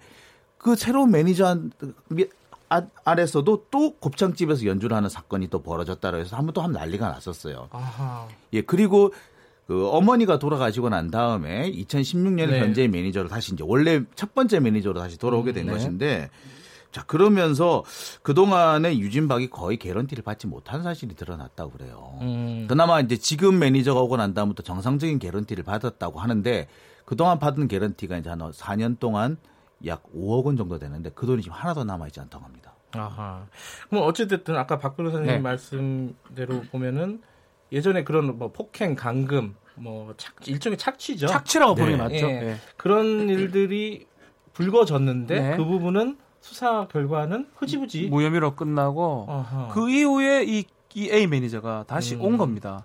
너무 힘들어하니까 유진박을. 예. 그래서 자신이 이제는 좀 잘해주겠다. 내가 만들어줬던 최고 연주자인데 그런데 이 매니저 역시 또 다시 사기를 한 것인 거죠. 그래서 사람들이 가장 이제 이해가 안 되는 부분이 이렇게 여러 번 한마디로 당했잖아요. 다, 른 네. 매니저들한테 당했으면은 좀 조심하고 뭐 이렇게 매니저하고 뭐 계약하거나 이럴 때 좀 뭐랄까요 이 꼼꼼히 좀 따져보고 그랬을 법도 한데 또 당했다는 게 뭔가 이유가 있었을까 그 싶어요. 유진박 어머니의 얘기를 들어보면은요. 네. 그러니까 뭐 어머니는 돌아가셨습니다만 그분이 네. 살아 계실 때 이제 방송 인터뷰를 한 내용들을 살펴보면은 유진박이 약간의 그 장, 장애가 있는 걸로 돼 있어요. 그래서. 조울증도 있고 어릴 때는 자폐 증상도 있었다고 합니다. 그래서 꾸준히 네. 치료를 받아왔는데 어, 또 더군다나 이 유진박 같은 경우에는 시키면 정말 잘하는 거예요. 그래서 아, 이런 말 하지 마라 그러면은 진짜 아하. 안 해요. 자기가 그 학대를 당하고 있으면서도 너 학대 당했다고 얘기하면 안 돼. 이러면은 또 다른 인터뷰 가서는 학대 당한 적 없어요라고 또 얘기를 하기도 하고 그랬다는 거예요. 그래서 아하. 증거가 안 남아 있고 그 첫 번째 그 감금과 폭행을 했다는 그 매니저 같은 경우에 두 번째 매니저죠. 네. 이 두 번째 매니저 같은 경우는 유진박을 감금하고 폭행한 걸로 처벌받은 것이 아니라 네. 다른 그렇죠. 가수를 성폭행한 혐의로 처벌받았어요. 아, 그래요? 네.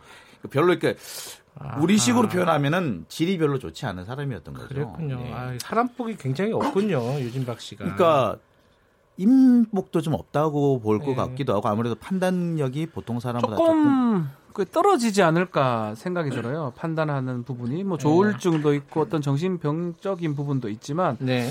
뭐 그런 약을 또 복용을 또 하다 보니까 예. 어떤 지적 능력이라든지 판단 음. 능력이라든지 그게 조금 미약하니까 계속적으로 그런 것들을 매니저들이 이용을 하는 것 예, 같습니다. 알겠습니다. 이번에 매니저도 그런 부분들을 이용한 게 아닌가 보이네요. 예, 박지훈 변호사와 장용진 아주경제 기자와 함께 아, 추적 20분 진행하고 있고요. 유튜브 라이브도 진행하고 있으니까 오셔서 보시면 되겠습니다. 근데 한 가지 궁금한 부분은요. 요번에 음. 어, 마지막에 유진박 씨에게 사기를 쳤다고 음. 이렇게 얘기가 되고 있는 그런 의혹이 있는 사람을 고발한 쪽이 유진박 씨 본인이 아니라 그렇죠. 서울시 장애인 인권센터예요. 이 부분입니다. 왜 이렇게 되는 거죠? 이 부분이 이제 문제점인데 예. 그만큼 판단 능력이나 이런 부분들이 많이 떨어진 거예요. 음흠. 본인이 직접 피해를 당했다면 고소가 되는 거고요. 네. 제3자가 이제 신고를 하면 고발이 되는데 네네. 고발을 지금 하더라도 이 장애인 센터에서 특히 서울시 장애인 인권센터에서 했다라는 거는 네. 유진박 씨가 그만큼 지적 장애라든지 이런 걸 앓고 있는 상황이고 네. 그런 상황에서 사기나 횡령을 당했기 때문에 대신해서 고발한 것으로 보입니다. 변호사가 지금 한 거거든요. 아하. 그래서 뭐 조사가 막 진행은 될 겁니다. 예. 그렇지만 유진박 씨가 정확하게 자신의 피해에 대해서 다 얘기를 하고 이 사건 제대로 전개될지는 조금 지켜봐야 될 것 같아요. 지금 현재 네. 유진박 씨가 자기가 어떤 피해를 입었는지를 정확하게 모르고 있더라고요. 아, 그래요? 그러다 보니 예. 여기서 고, 고발한 것 같아요. 그러니까 아. 자기가 지금 거액의 사채 빚을 지고 있었는데 네. 자기는 한 번도 돈을 빌린 적이 없다. 왜 그 빚이 있느냐라고 음. 얘기를 하고 있고 그다음에 자신의 그 개런티 그동안 수억 원 정도가 쌓여 있을 때인데 네. 그 잔고가 없다. 통장은 어딨냐 하니까 나도 통장 모른다. 그다음에 아마 유진박 어머니가 물려주신 제주도에 땅이 있었던 모양이에요. 네네. 네. 이 땅이 있었는지조차도 모르는 거예요. 나는 제주도에 산 적 없는데 라고 얘기를 했다는 겁니다. 아하. 그런 것을 볼 때 유진박이 스스로 뭔가를 판단하기는 좀 어렵기 때문에 아마도 서울시 장애인 인권센터에서 좀 대리나 음, 또 뭐 음. 대행을 좀 해주지 않았느냐는 생각이 드는데 이쪽에서는 이제 그 MBC 측 그러니까 M사 쪽에서 이제 그 자료를 넘겨 받아서 이 작, 그 작성을 했다고 합니다. 예, 그러면 이제 고발을 했으니까 수사를 하게 되겠죠. 그렇죠. 하게 될 텐데, 근데 한 가지 궁금한 부분은 아니, 어머니가 돌아가시고 음. 매니저가 이렇게까지 사기를 칠 정도였다면은 네. 그 주변 사람들 지인들도 있을 거고 친구들도 안타깝죠. 있을 거고 뭐 왜 아무도 없었을까요? 이런 얘기를 하더라고요. 유진박의 친척이나 지인은 이제 미국에 다 거주를 하고 있고 아하. 국내에는 이제 어머니하고만 있었는데 어머니가 조금 후견인이나 네. 아니면 좀 도와줄 만한 어떤 법적인 조치를 좀 취했으면 하는 아쉬움이 있어요. 예. 그런데 그런 어떤 공백기에 매니저가 와가지고 재산적 이익을 뭐 지적력이 떨어지다 보니까 뭐 필요하다면 사기라는 건 쉽게 칠 수 있는 거거든요. 음흠. 그런 것들을 이용했다라는 게 상당히 아쉽고요. 어머니가 4년 전에 돌아가신 이후로는 완전히 어떤 무방비 상태가 아니었나 이렇게 보입니다. 매니저가 지금 어, 행방이 묘연하다면서요? 지금 연락이 안 되고요. 언론 음. 취재를 하니까 자신이 문자 메시지로 원래 취재에 응했다가 내가 뭐 잘못한 게 있으면 처벌은 받겠다라고 그 정도만 얘기를 하는 상황인데 음. 일단은 지금 행방이 묘연한 그런 상황입니다. 현재 어쨌거나 지금 그 유진박의 재산이 하나도 남아있지 않다. 통장 잔고가 영원이라는 점까지는 인정을 했다고 해요. 음. 그러니까 아마 자신이 뭔가 잘못이 있다는 건 어느 정도는 알고 있는 것 같고 그래서 아마 좀 정적을 감춘 것 같아요. 컨테이너 창고 열쇠까지 들고 와가지고 그렇죠. 유, 그러니까 그, 그 컨테이너 창고에 어머니 유품이 있는데 어머니 유품이요. 그렇죠. 그러니까 그 유품을 찾아보면은 이제 추가로 재산이 있을 수도 있고 아하. 또 피해가 추가로 드러날 수도 있을 것 같은데 그렇죠. 좀 안타까운 부분이 있습니다. 그것도 찾지도 못하고 있는 상황이다. 그렇죠. 예. 네. 근데 이렇게요. 이 어떤 어, 지금 사실은 어, 공식적으로 음. 이 지적 능력이 어느 정도 수준인지는 알 수가 없는 알 상황입니다. 그죠? 예, 예. 하지만 뭐 조울증을 알고 알, 알았다. 그리고 어 이렇게 매니저한테 쉽게 당할 정도의 상태였다. 이 정도만 추정할 수 있는 거 아니겠습니까? 그렇죠. 그렇죠. 이런 사람들을 대상으로 해서 이렇게 사기나 이런 걸 치면 어떤 처벌을 받게 됩니까? 지금 뭐 준사기죄라는 범죄도 있습니다. 줄사기? 준사기. 아, 사기에 준사기. 준해서 하는 준사기. 아, 그래요? 본인이 이제 뭐 지려 천박이라고 표현하는데 네. 좀 사려가 분별력이 떨어지는 걸 이용해서 네. 기망을 해가지고 재산상 이익이나 재물을 편취했을 때 네. 성립하는 범죄고요. 근데 이 사건은 뭐 사기 횡령이 될 것 같아요. 사기 횡령. 그리고 좀 더 과중해서 처벌할 처벌될 수 있고요. 네. 더 안타까운 부분은 사실은 이런 천재 바이올리니스트 아니, 겠습니까 그렇죠. 좀 누가 아니면 국가가 국가가 좀 책임질 부분은 아니지만.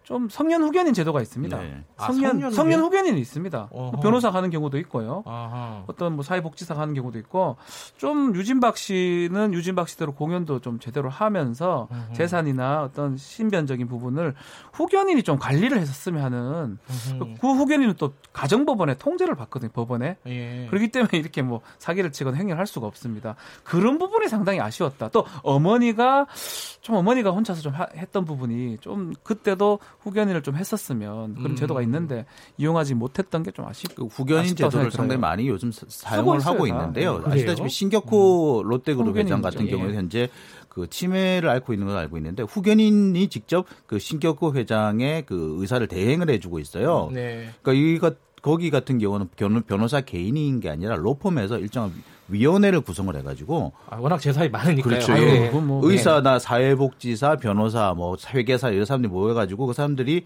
함께 회의를 열어서 결정을 내립니다. 음. 그러니까 이 사람의 뭐 재산상의 그 행동이라든지 그다음에 뭐 여러 가지 그, 그 친족상의 행위를 모두 다 대신해주고 있거든요. 네. 그런 후견인 제도가 있는데 왜 활용하지 않았는지 좀 아쉽습니다. 근데 후견인을 지정을 하려면은 본인이 해야 되잖아요. 아, 뭐 청구권자 중에 검사도 청구를 할 수 있어요. 아, 그래요? 시, 뭐 지방자치단체도 청구를 할 수 있고 지금 이런 상황이면 이 네. 사건 이 사건대로 수사를 하고 뭐 종결이 되겠죠. 네. 뭐그 중간에 후견인 신청을 해서 우리는 보고 싶거든요. 그렇죠. 공연을 정상적으로 유진박이 음. 큰 무대에서 그래도 바이올린 천재 바이올리니스트니까 네. 그거를 볼 우리 대중들은 걸 보고 싶어하고 또 유진박 씨 유진박 씨대로 그만큼 그걸 했으면 대가를 받아야 되는 뭐 그런 상황이 좀 돼야 되지 않겠나 그 아쉬움이 있네요. 매니저들이 아, 지금까지 보면은 그 상당히 유진박의 상태를 좀 악용했다라는 생각이 그렇죠. 많이 들어요.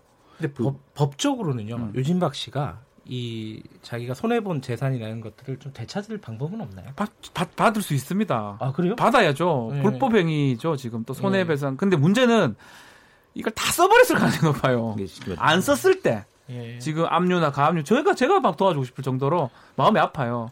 그거를 이제 있다면 있기만 한다면 어, 묶어둔 다음에 민사소송을 통해서 네. 불법행위에 대한 손해배상 청구를 통해서 받을 수는 아, 있습니다. 알겠습니다. 이 청취자분들도 아마 이제 유진박 씨를 과거에 좀 많이 봤던 40대입니다. 예, 분들이 네, 40, 안타까워하는 문자를 많이 보내주세요.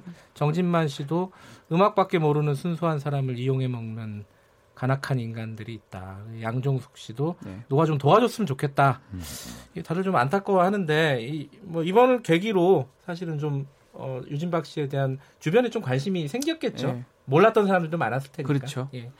어쨌든 뭐 전반적으로 얘기를 들어보면 좀 안타까운데 제도적으로 뭐 이것도 좀 방지할 방법도 있었는데 그 음. 그 부분이 특히 더 안타깝다. 그렇죠. 변호사 입장에서는 그런 너무 말씀. 안타까워요. 예. 알겠습니다. 오늘 말씀은 어, 두 분 말씀 여기까지 듣겠습니다. 고맙습니다. 감사합니다. 감사합니다. 자, 박지훈 변호사, 장용진 아주경제 기자였습니다. 김경래 최강 시사 듣고 계신 지금 시각은 8시 46분입니다.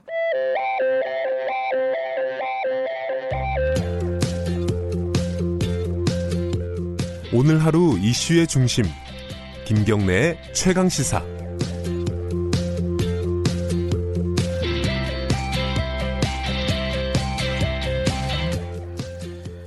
네, 아, 오늘 마지막 소식은 조금 뭐랄까요 즐거운 소식으로 좀 가보겠습니다. 자, 운동 계획하고 계신 분 많으시죠? 이제 여름 시작이 되고 또 여름을 맞이해서 어, 몸매를 가꾸고 싶으신 뭐 남자분들도 그렇고 여자분들도 많을 겁니다.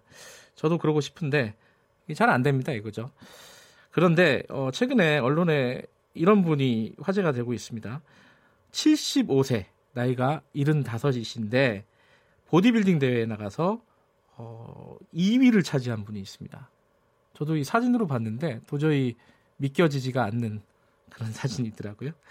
임종서 씨, 임종서 선생님 어, 연결돼 있습니다. 안녕하세요. 네, 안녕하세요. 아니, 어, 요번에 저기 2등 하신 대회요. 네. 그거는 뭐 이렇게 동네 대회 수준이 아니라 꽤 큰 대회더라고요. 맞죠? 네, 그런 것 같아요. 그런 것 같아요. 대회 이름이 뭐였습니까?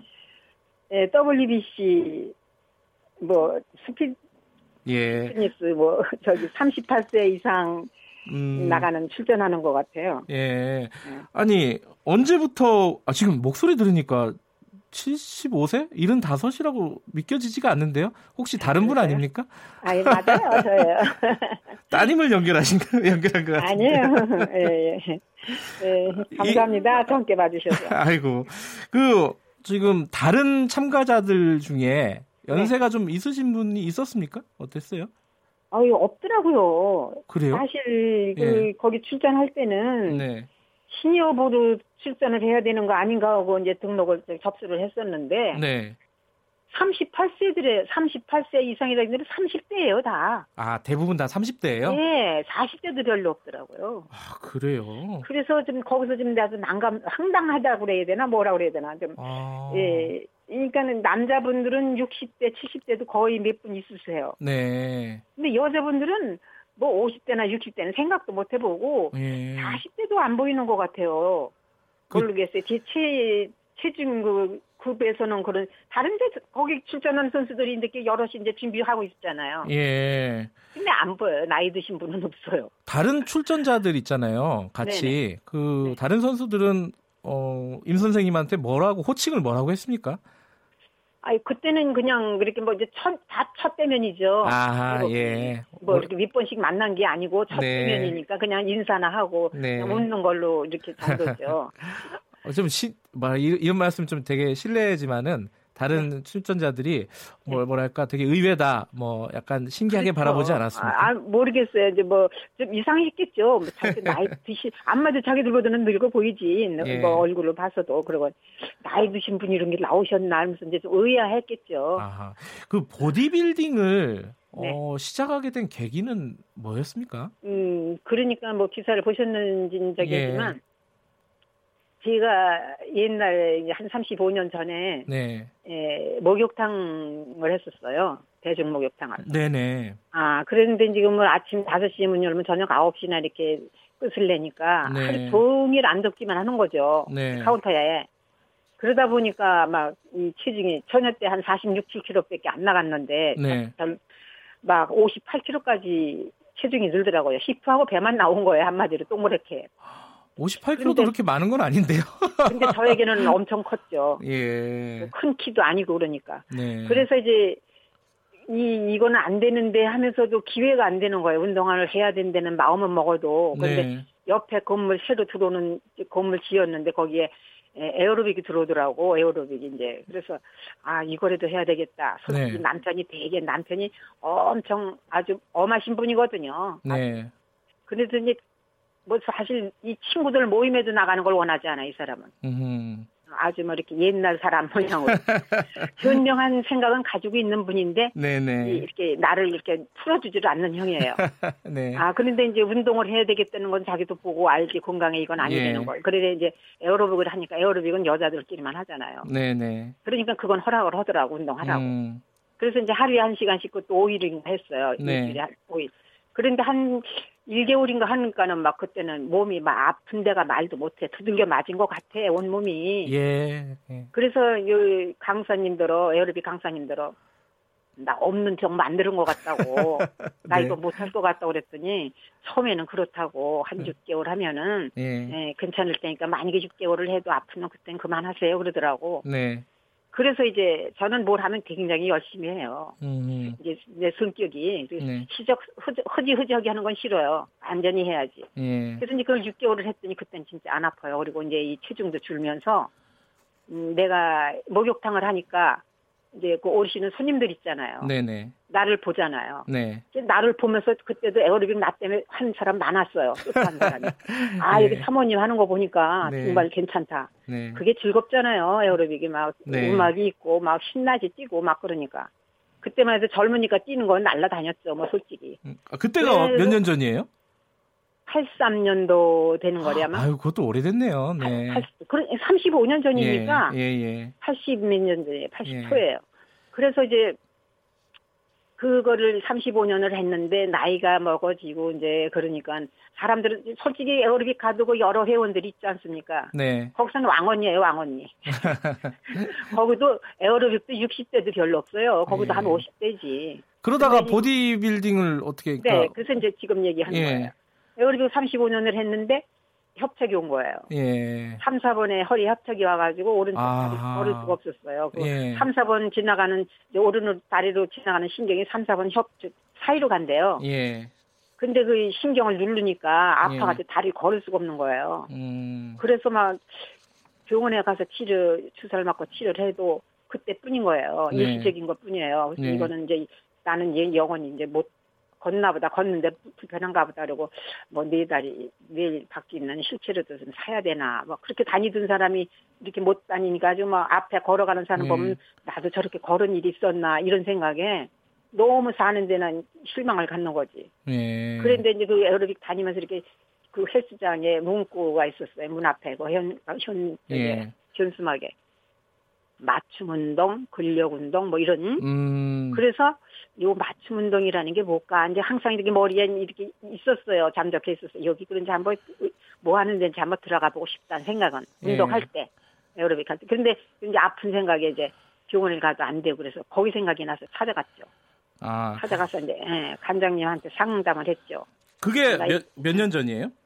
1년 전이에요. 아, 1년, 1년 작년, 만에 그러면은 작, 그렇죠. 대회에 나가신 거예요? 그렇죠. 작년 5월 달에 에, 가서 상담을 하니까 예. 에, 운동을 하시면 가, 한, 가능하다고 그러더라고요. 완화가 될 수 있다고. 임 선생 그 자, 예, 예. 임 선생님 그 제가 예, 예, 말씀을 듣다가 밤샐 것 같아요. 그래서 아, 제가 말씀을 좀 끊었습니다. 아, 그렇습니다. 예, 예, 예. 1년 동안 1년 만에 대회에 나가는 게 보통 사람들이 가능한 건가요? 선생님이 너무 아, 열심히 하신 거 아니에요? 그거 아, 아, 열심히 저는 이렇게 뭘 하는 열심히 하는 형이고요. 네.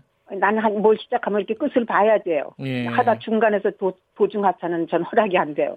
근데, 근데 예, 그거를 예, 한 달 하니까 안 아팠어요. 근데 좀 그래서, 대회까지 나가시는 거는 응, 응, 부담스럽지 그렇죠. 않으셨습니까? 그 남편분도 아유. 옛날 분이라고 하셨잖아요. 비키니 같은 것도 입어야 지금은, 되고. 근데 솔직히 지금은 하늘에 계시거든요. 아, 그러시군요. 죄송합니다. 그러니까 예. 가능했죠. 아니면 어림도 없어요. 어림도. 아마 그 병을 고치기 위해서는 예. 헬스까지 하는 것까지는 원해 해줬어도 몰라. 출전은 어린 반프러지도 없지. 우리 애들이 하는 소리가 아빠가 계시면 어림도 없어. 아니, 그 임 선생님 스스로는 뭐 네. 쑥스럽다거나 이런 남 눈치 보인다거나 이런 마음은 없으셨어요?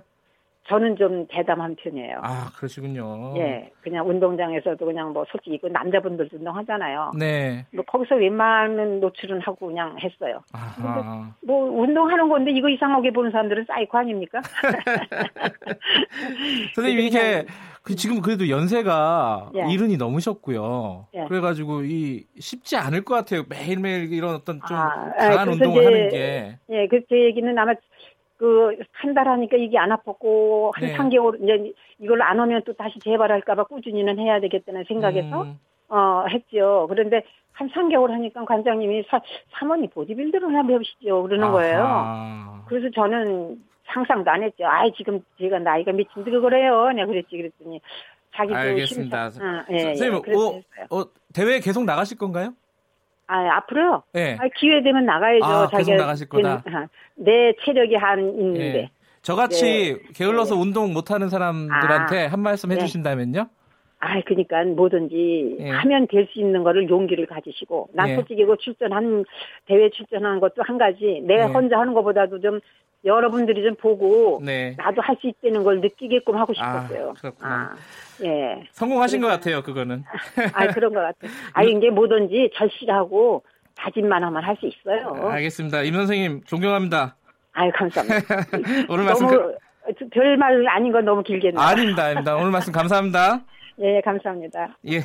아, 75세 나이로 보디빌딩에 도전하신 임종소 선생님이었습니다. 자, 오늘은 여기까지 하겠습니다. 저는 뉴스타파 기자 김경래였고요. 내일 아침 7시 25분 다시 돌아옵니다.